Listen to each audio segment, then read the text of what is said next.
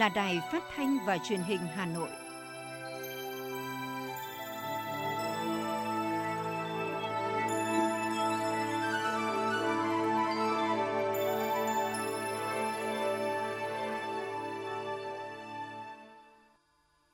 Thanh Hiền và Hoàng Nam xin chào quý vị và các bạn. Bây giờ là chương trình thời sự của Đài Phát thanh và Truyền hình Hà Nội, phát trực tiếp trên sóng phát thanh tần số FM 90 MHz. Hôm nay thứ ba, ngày 31 tháng 5 năm 2022, chương trình có những nội dung chính sau đây.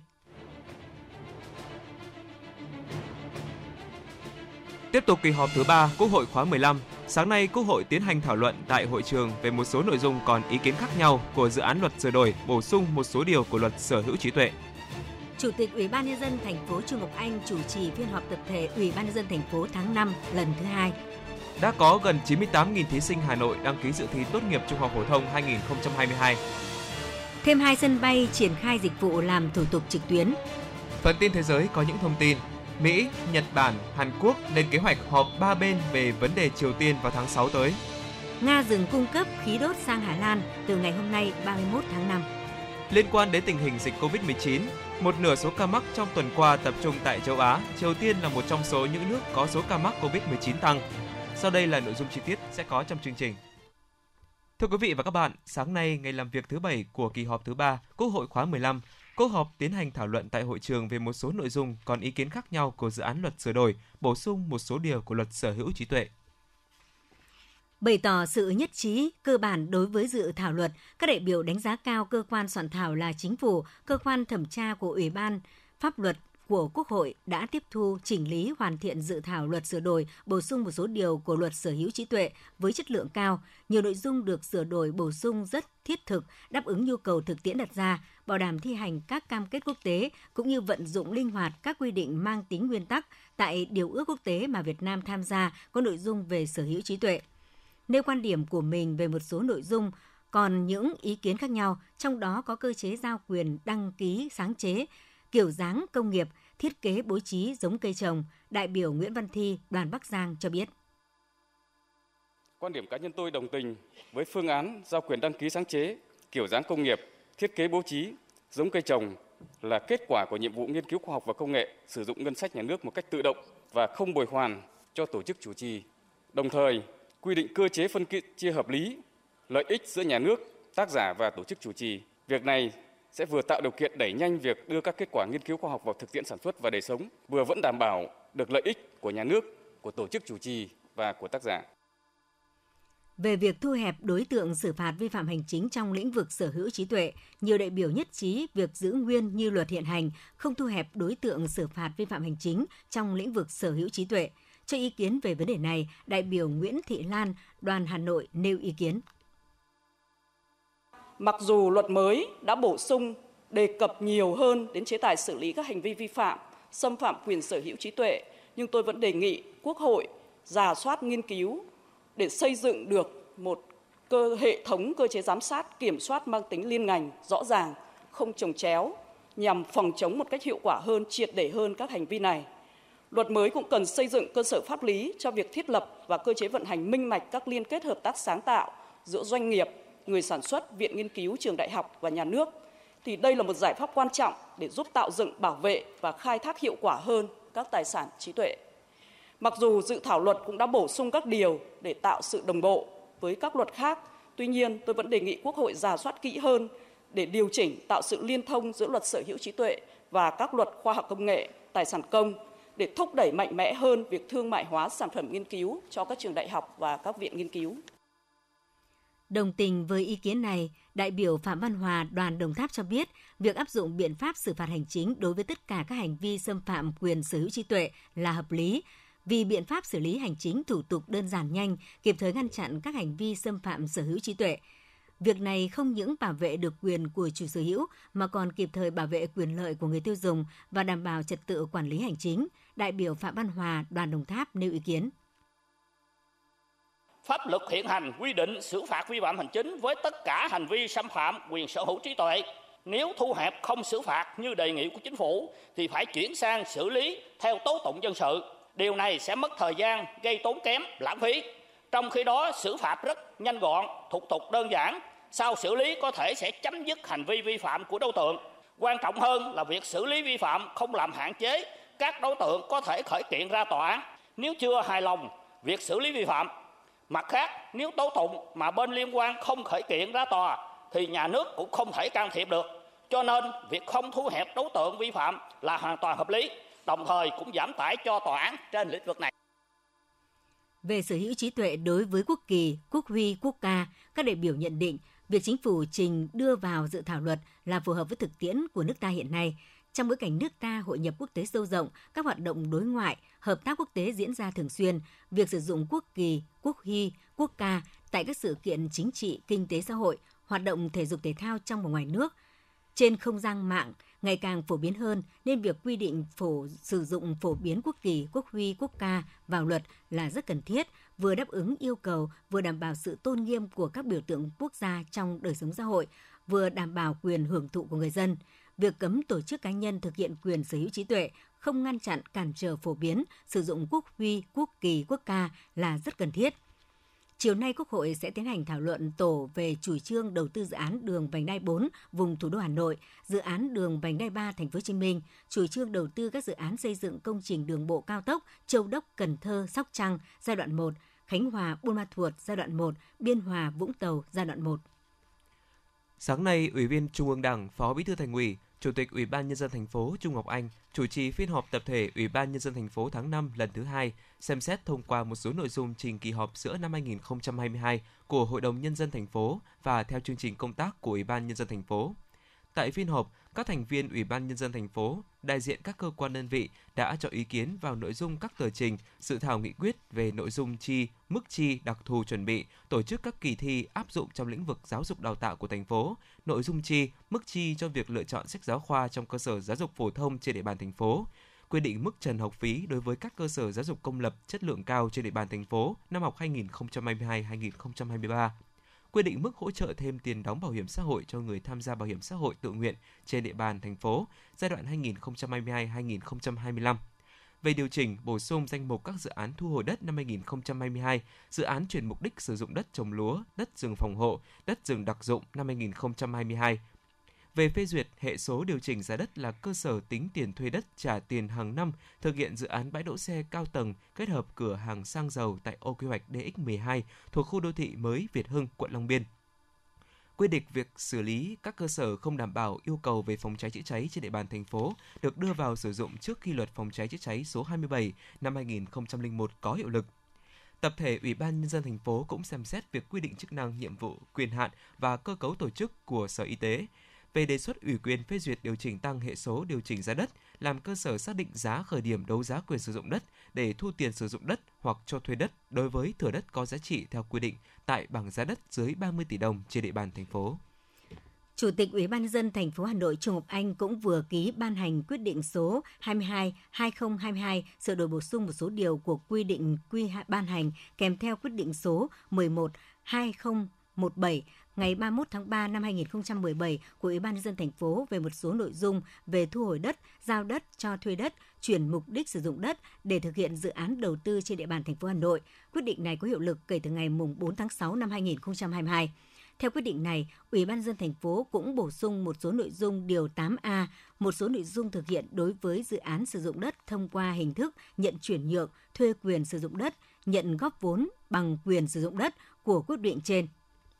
Thưa quý vị và các bạn, đề cương luật nhà ở sửa đổi đang được Bộ Xây dựng trình thẩm định, đề xuất giấy chứng nhận cấp cho khách hàng mua căn hộ chung cư sẽ có thời hạn 50, 70 năm thay vì được sở hữu, sử dụng lâu dài như hiện nay, gây xôn xao dư luận.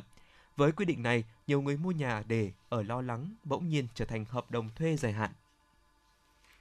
Nhiều người sở hữu căn hộ chung cư trị giá vài tỷ đồng bị sốc khi nghe thông tin dự thảo sửa đổi luật nhà ở đề xuất người sở hữu căn hộ chung cư được sử dụng căn hộ trong khoảng 50 đến 70 năm, hết thời hạn này sẽ không còn quyền sở hữu căn hộ, không còn quyền đối với quyền sở hữu đất chung. Nếu theo đề xuất trên, căn hộ được mua sẽ như một hợp đồng thuê nhà dài hạn. Về vấn đề này, ông Nguyễn Thanh Sơn, quận Bình Thạnh, thành phố Hồ Chí Minh cho biết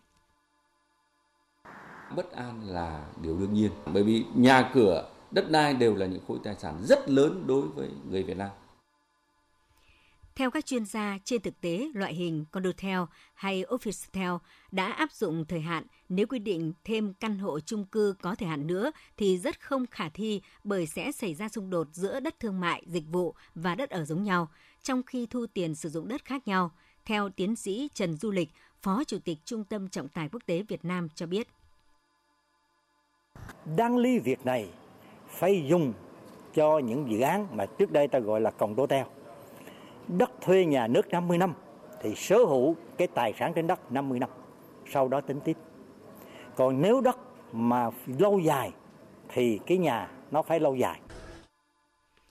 Đề xuất áp dụng niên hạn được xem như một phương án để kéo giảm giá nhà ở hiện nay. Tuy nhiên, các chuyên gia cho rằng đây không phải là giải pháp bền vững. Chưa kể chính sách này cũng sẽ ảnh hưởng đến giá cả thị trường căn hộ theo hướng giảm vì khách hàng không còn mặn mà. Trái lại phân khúc nhà liền thổ, đất nền có thể tăng vì dòng tiền từ chung cư chảy qua. Tiến sĩ Lê Nết, chuyên gia luật cho rằng nếu chúng ta cho rằng là giá nhà quá cao thì chúng ta có thể dùng những nhiều biện pháp khác để hạ xuống ví dụ như là thuế bất động sản ở nhiều nước họ đang làm. Đấy uh, hay là chúng ta siết chặt uh, tín dụng bất động sản. Uh, có nhiều cách để mà làm chứ không nhất thiết là phải xuất hữu quốc hữu hóa.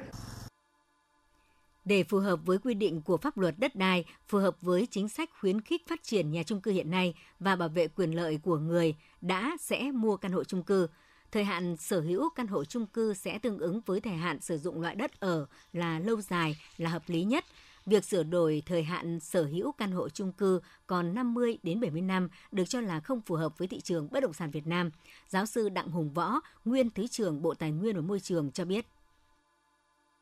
Một cái chính sách mà các nước họ dùng rất là thuận lợi. Anh muốn dài hạn được, thuế cao. Anh muốn ngắn hạn được, thuế thấp ai tùy lựa chọn tùy lựa chọn cho mình để lựa chọn ra một cái phương thức phù hợp nhất cho cái ngữ cảnh công việc thu nhập ờ, của anh cho nó phù hợp. Với tâm lý mong muốn sở hữu tài sản lâu dài của người Việt Nam, việc điều chỉnh thời hạn sở hữu của căn hộ chung cư sẽ ảnh hưởng lớn đến thị trường căn hộ, dẫn đến việc phải điều chỉnh quy định của luật đất đai về thời hạn, mục đích sử dụng đất đối với dự án phát triển nhà ở thương mại.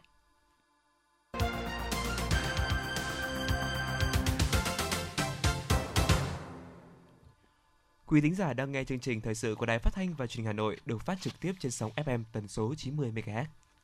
Sau đây tiếp tục là phần tin. Văn phòng Chính phủ vừa ban hành văn bản số 159 truyền đạt ý kiến kết luận của Thủ tướng Chính phủ Phạm Minh Chính tại phiên họp thứ hai của Ủy ban Quốc gia về chuyển đổi số ngày 27 tháng 4 năm 2022. Theo đó, Thủ tướng Chính phủ yêu cầu các bộ trưởng, thủ trưởng cơ quan ngang bộ, cơ quan thuộc chính phủ, chủ tịch Ủy ban dân các tỉnh thành phố trực thuộc trung ương và các ban chỉ đạo chuyển đổi số của bộ ngành địa phương khẩn trương quyết liệt tổ chức triển khai thực hiện các nhiệm vụ được giao trong chương trình chuyển đổi số quốc gia, chiến lược phát triển chính phủ số, chiến lược quốc gia phát triển kinh tế số và xã hội số, kế hoạch năm 2022 của Ủy ban.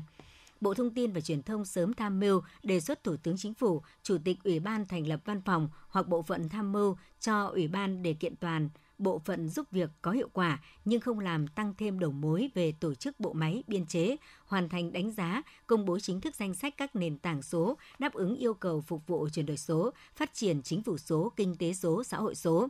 Chủ động đôn đốc kiểm tra điều phối các bộ ngành địa phương, đẩy mạnh các nhiệm vụ phát triển chính phủ số, kinh tế số và xã hội số, theo các chiến lược, chương trình đã được Thủ tướng Chính phủ ban hành, báo cáo tình hình triển khai tại các phiên họp của Ủy ban. Bộ Công an khẩn trương hoàn thiện dự thảo nghị định về bảo vệ dữ liệu cá nhân để trình cấp có thẩm quyền xem xét quyết định. Chủ trì phối hợp với các bộ cơ quan liên quan hoàn thiện dự thảo nghị định về định danh và xác thực điện tử, trình chính phủ ban hành trong tháng 5 2022 tiếp tục triển khai hiệu quả đề án phát triển ứng dụng dữ liệu về dân cư, định danh và xác thực điện tử phục vụ chuyển đổi số quốc gia đề án 06. Trong đó hoàn thành việc kết nối, chia sẻ xác thực thông tin công dân với các hệ thống thông tin cơ sở dữ liệu khác, bảo đảm an toàn, an ninh thông tin, phát triển hoàn thiện và triển khai hiệu quả ứng dụng di động VN EID nhằm định hình hệ sinh thái công dân số để phục vụ nhu cầu định danh, xác thực thông tin của người dân theo hướng người dân có thể được định danh và xác thực điện tử dễ dàng thông qua môi trường mạng. Bộ Giáo dục và Đào tạo chỉ đạo các cơ sở đào tạo sẵn sàng chấp nhận thanh toán học phí theo phương thức thanh toán không dùng tiền mặt chủ trì phối hợp với Bộ Thông tin và Truyền thông và các bộ cơ quan liên quan đẩy nhanh triển khai mô hình giáo dục đại học số, hoàn thành đề án thí điểm trong quý 2 năm 2022. Bộ Công Thương chủ trì phối hợp với Bộ Thông tin và Truyền thông và các địa phương thúc đẩy phát triển thương mại điện tử. Bộ Tài nguyên và Môi trường đẩy nhanh tiến độ triển khai cơ sở dữ liệu đất đai quốc gia, sẵn sàng phương án triển khai và sớm đưa vào vận hành, khai thác sử dụng. Bộ Kế hoạch và Đầu tư đẩy mạnh chuyển đổi số trong đầu tư công, bảo đảm giám sát các dự án đầu tư công thông qua hệ thống thông tin điện tử, thống nhất từ trung ương đến địa phương. Đối với việc số hóa hồ sơ, kết quả giải quyết thủ tục hành chính tại bộ phận một cửa cấp bộ, cấp tỉnh phải được triển khai từ ngày 1 tháng 6 năm 2022. Riêng 25 dịch vụ công trực tuyến thiết yếu triển khai theo yêu cầu quyết định số 06 của Thủ tướng Chính phủ thực hiện số hóa từ ngày 1 tháng 7 năm 2022. Cục Thuế thành phố Hà Nội tiếp tục phối hợp giả soát, nắm bắt hướng dẫn và đưa vào quản lý thuế đối với các hộ cá nhân kinh doanh trên nền tảng số Google, Facebook. Đây là một phần nội dung tại văn bản số 1633 về việc tăng cường quản lý thuế đối với hộ cá nhân kinh doanh được Ủy ban nhân dân thành phố Hà Nội ban hành ngày 30 tháng 5. Theo đó, Cục Thuế thành phố Hà Nội chủ trì phối hợp với các cơ quan chức năng trên địa bàn thành phố đẩy mạnh tuyên truyền, phổ biến các quy định chính sách mới tới các hộ cá nhân kinh doanh bằng các hình thức phù hợp hiệu quả, ứng dụng công nghệ thông tin trong công tác tuyên truyền, bảo đảm người nộp thuế hiểu, đồng thuận và thực hiện tốt chính sách mới đồng thời tập trung nguồn lực triển khai có hiệu quả các chính sách mới đến từng hộ cá nhân kinh doanh trên địa bàn, thường xuyên giả soát địa bàn và đối chiếu dữ liệu, thông tin quản lý giữa các đơn vị để thực hiện quản lý đúng đối tượng, đúng quy định, gắn với yêu cầu cải cách hiện đại hóa và chuyển đổi số trong công tác quản lý thuế, tiếp tục phối hợp giả soát, nắm bắt, hướng dẫn và đưa vào quản lý thuế đối với các hộ cá nhân kinh doanh trên nền tảng số Google, Facebook – Cục Thuế thành phố Hà Nội triển khai áp dụng hóa đơn điện tử được khởi tạo từ máy tính tiền, thiết bị thanh toán có kết nối chuyển dữ liệu điện tử với cơ quan thuế, đồng thời chủ động đề xuất báo cáo Ủy ban nhân dân thành phố xem xét, chỉ đạo các sở ban ngành và Ủy ban nhân dân các quận huyện thị xã phối hợp chặt chẽ với cơ quan thuế triển khai thực hiện đồng bộ các giải pháp nâng cao hiệu quả quản lý thuế đối với hộ kinh doanh. Hãng hàng không quốc gia Việt Nam Vietnam Airlines cho biết sẽ triển khai dịch vụ làm thủ tục trực tuyến check-in online cho hành khách khởi hành từ sân bay Pleiku, tỉnh Gia Lai từ ngày 31 tháng 5 và sân bay Phú Cát, tỉnh Bình Định từ ngày 8 tháng 6 tới. Trước đó, Vietnam Airlines đã đưa dịch vụ làm thủ tục trực tuyến phục vụ các hành khách khởi hành từ các sân bay Nội Bài, Tân Sơn Nhất, Đà Nẵng, Cam Ranh, Vân Đồn, Cát Bi, Vinh, Chu Lai, Côn Đảo, Phú Quốc, Đà Lạt, Điện Biên, Cần Thơ và Thọ Xuân.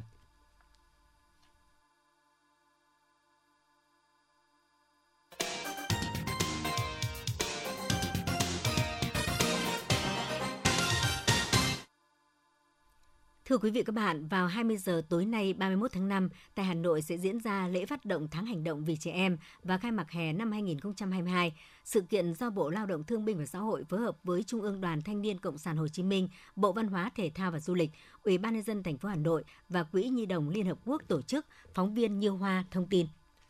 Tháng hành động vì trẻ em năm nay có chủ đề chung tay bảo vệ trẻ em, hãy lên tiếng phòng chống xâm hại bạo lực trẻ em nhằm tăng cường trách nhiệm của các ngành các cấp và công tác phối hợp giữa các ngành tại địa phương trong thực hiện các biện pháp phòng ngừa, hỗ trợ can thiệp để bảo vệ trẻ em kịp thời hiệu quả, nhất là trong gia đình.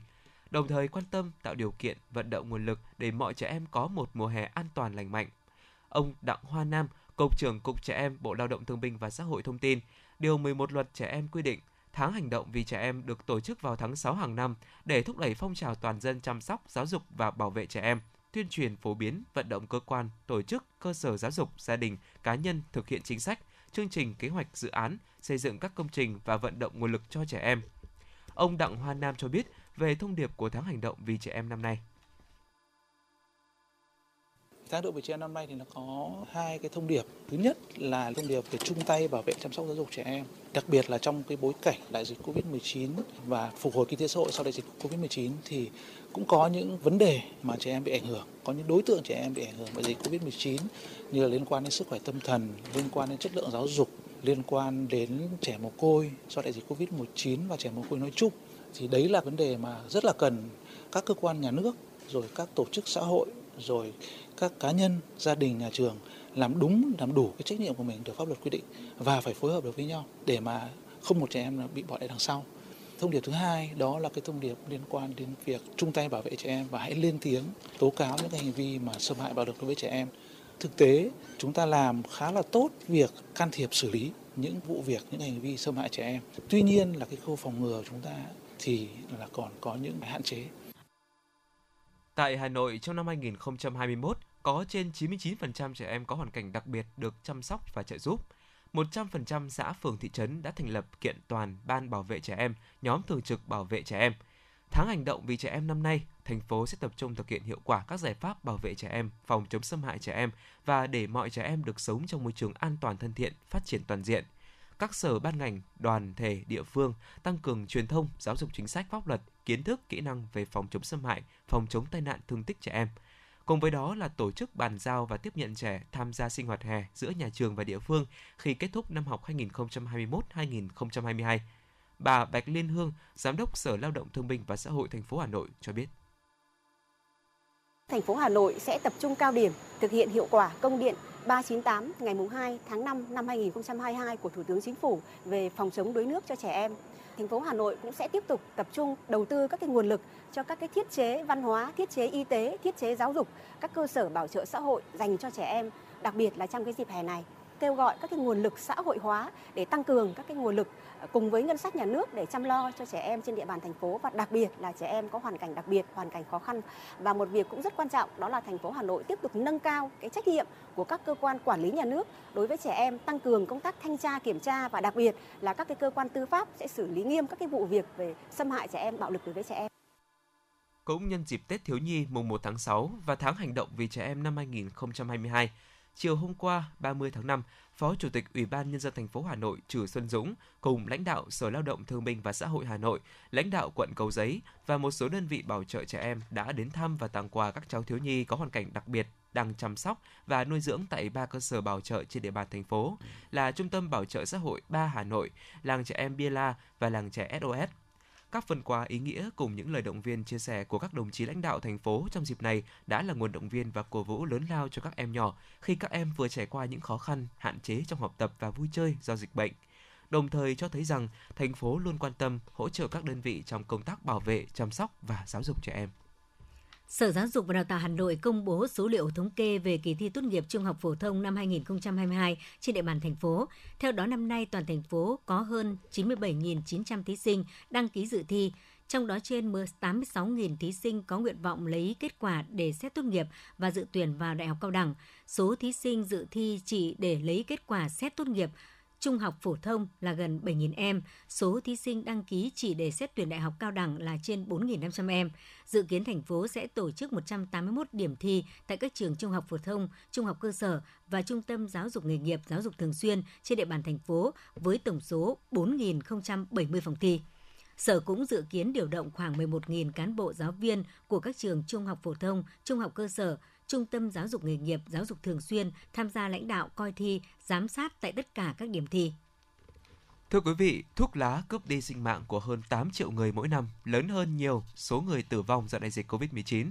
Hưởng ứng Ngày Thế giới không thuốc lá 31 tháng 5 và tuần lễ quốc gia không thuốc lá năm 2022 với chủ đề Thuốc lá, mối đe dọa tới môi trường của chúng ta – Hà Nội đã có nhiều giải pháp quan trọng tập trung nâng cao nhận thức cho mọi tầng lớp nhân dân trong thực thi hiệu quả luật phòng chống tác hại thuốc lá tại gia đình, cộng đồng và các cơ quan đơn vị trường học, cơ sở y tế, khách sạn, doanh nghiệp trên địa bàn thành phố. Luật phòng chống tác hại thuốc lá thực thi 9 năm nay, nhưng một số trường đại học vẫn chưa tuân thủ nghiêm bởi khuôn viên nhà trường rộng, các nhà trường mới chỉ dừng lại ở những biện pháp tuyên truyền trực quan mà chưa có biện pháp xử lý dứt điểm – Tiến tới vì một môi trường đại học không khói thuốc thì người đứng đầu các đơn vị là hết sức quan trọng, cần duy trì chỉ đạo thực hiện nghiêm luật phòng chống tác hại thuốc lá. Công ty trách nhiệm hữu hạn một thành viên thoát nước Hà Nội vừa thông tin về tình hình thoát nước do ảnh hưởng của trận mưa đêm qua 30 tháng 5, dạng sáng ngày hôm nay 31 tháng 5 năm 2022. Theo đó, diễn biến mưa do ảnh hưởng của các vùng mây đối lưu trên địa bàn thành phố xảy ra mưa trên diện rộng, bắt đầu từ các huyện phía Tây và Tây Nam thành phố, sau đó lan rộng ra các quận nội thành. Ông Trịnh Ngọc Sơn, Phó Giám đốc Công ty Trách nhiệm hữu hạn Thoát nước Hà Nội cho biết, để đảm bảo đi lại cho người dân trong sáng nay, cả đêm qua công ty phối hợp với các đơn vị bảo đảm thoát nước. Tại thời điểm xảy ra mưa, công ty đã thực hiện vận hành hết công suất, các cửa phai của các hồ điều hòa như hồ Bảy Mẫu, Đầm Chuối, Hố Mẻ và các trạm bơm đầu mối Yên Sở, Đồng Bông 1, Đồng Bông 2 của Nhuế để hạ mức nước trên hệ thống theo đúng quy định. Đến thời điểm hiện tại, trạm bơm Yên Sở vận hành 15 trên 20 bơm, Đồng Bông 1 vận hành 14 trên 14 bơm, Cổ Nhuế 3 trên 3 bơm để hạ mực nước đệm trên hệ thống, sẵn sàng đón các trận mưa tiếp theo. Đến 6 giờ 30 phút sáng nay, trên địa bàn thành phố vẫn còn mưa dài rác, lượng mưa không đáng kể. Các lực lượng phương tiện của công ty vẫn tiếp tục ứng trực cho đến khi hết mưa để đảm bảo giao thông trong giờ cao điểm, phục vụ việc đi lại của người dân và các đại biểu dự kỳ họp thứ ba Quốc hội khóa 15.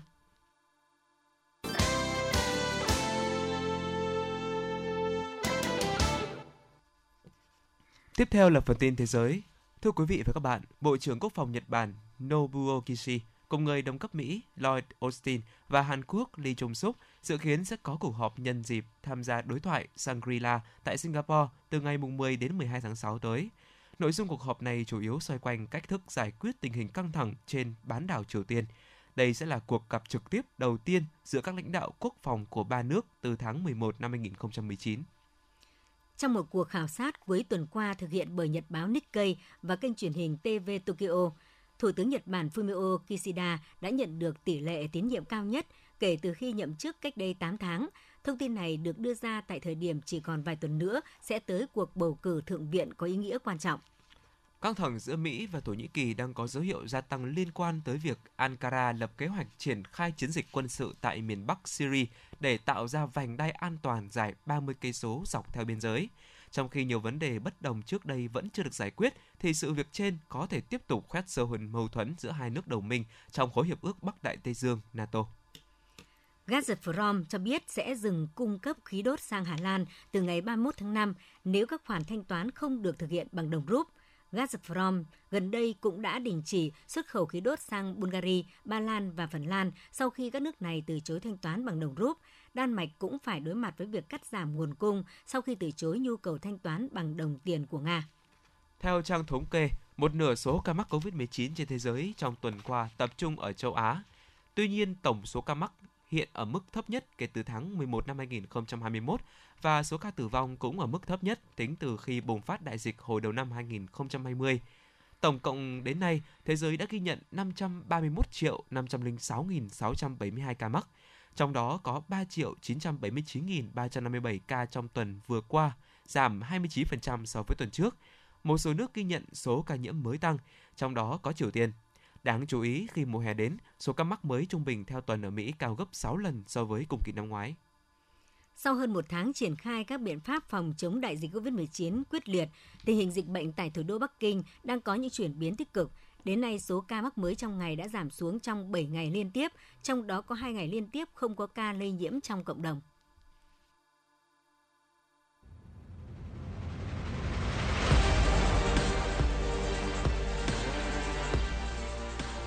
Bản tin thể thao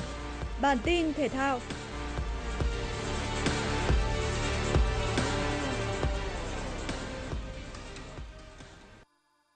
Đội tuyển U23 Việt Nam đã có buổi tập đầu tiên tại Tashkent, chuẩn bị cho trận gia quân tại vòng chung kết U23 châu Á 2022. Buổi tập diễn ra trên sân vận động Quibrey, nằm cách khách sạn của đội tuyển khoảng 30 phút di chuyển bằng xe buýt.